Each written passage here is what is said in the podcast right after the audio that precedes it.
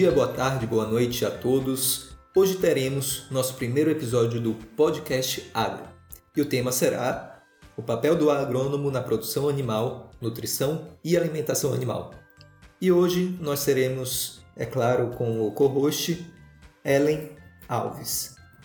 Bom dia a todos! E como convidadas de hoje teremos Camila Silva, Cindy Pinho e Tamires Santos, que são especialistas em produção animal. Isso para responder algumas perguntas sobre esse tema que vem sendo bastante discutido. Então, Camila, seja bem-vinda.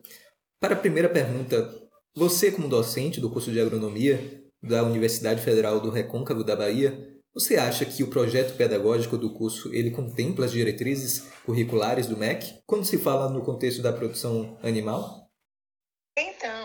Bom dia a todos.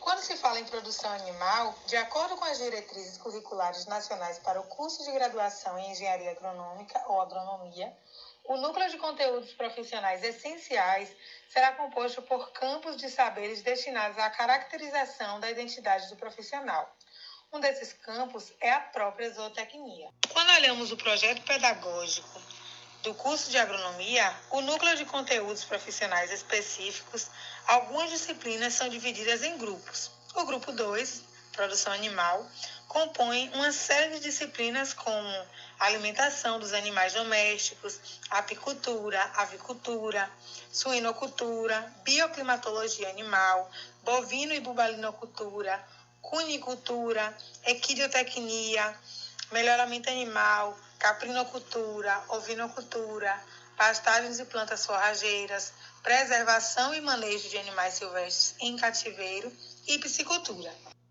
Dentre as disciplinas obrigatórias para o curso de agronomia estão Zootecnia 1 e Zootecnia 2.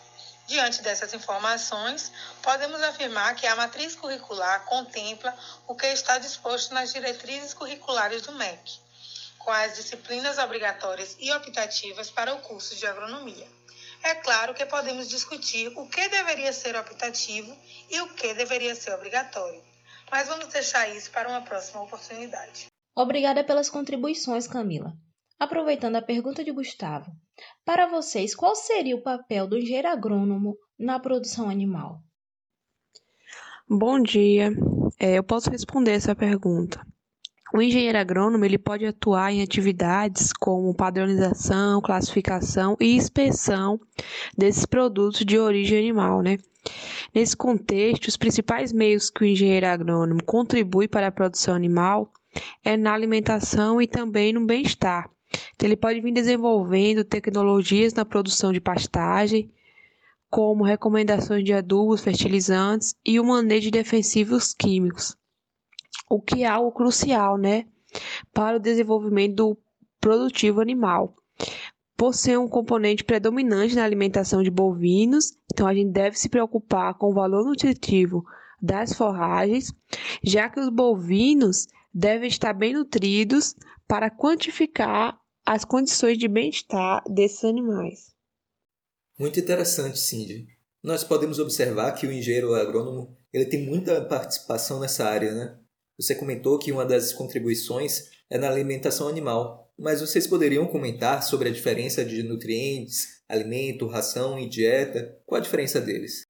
Bom dia, Gustavo e Ellen. Bom dia a todos. Então, a diferença é que os nutrientes são compostos químicos orgânicos e inorgânicos que participam diretamente de processos metabólicos e são fornecidas pelas rochas intemperizadas, pelo solo e a fonte mais importante para a produção animal, os alimentos.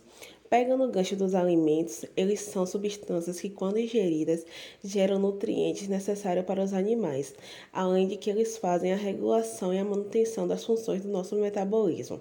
Quando nós pegamos uma porção de alimento que é balanceada e calculada, nós a chamamos de ração e pode ser feita para o consumo diário ou por refeição pode ser concentrada ou volumosa. São várias definições e especificações que uma ração tem, mas é um assunto tão extenso que cabe um episódio inteiro. Por fim, a dieta, que é um grupo de substâncias alimentares que constitui o comportamento nutricional dos organismos. Essas são as definições e o que difere cada um. É, realmente, Tamires. Muitas vezes algumas pessoas confundem bastante essas definições, mas eu acho que essa conversa poderia ser estendida. Mas quem sabe na próxima, não é mesmo? Muito obrigada, pessoal. Eu que agradeço pelo convite. Obrigado pelo bate-papo, pessoal, também pelas contribuições. Mas por hoje é só, infelizmente o nosso episódio está acabando. Ficamos por aqui com mais um episódio do Podcast Agro e até o próximo episódio e até a próxima semana. Tchau!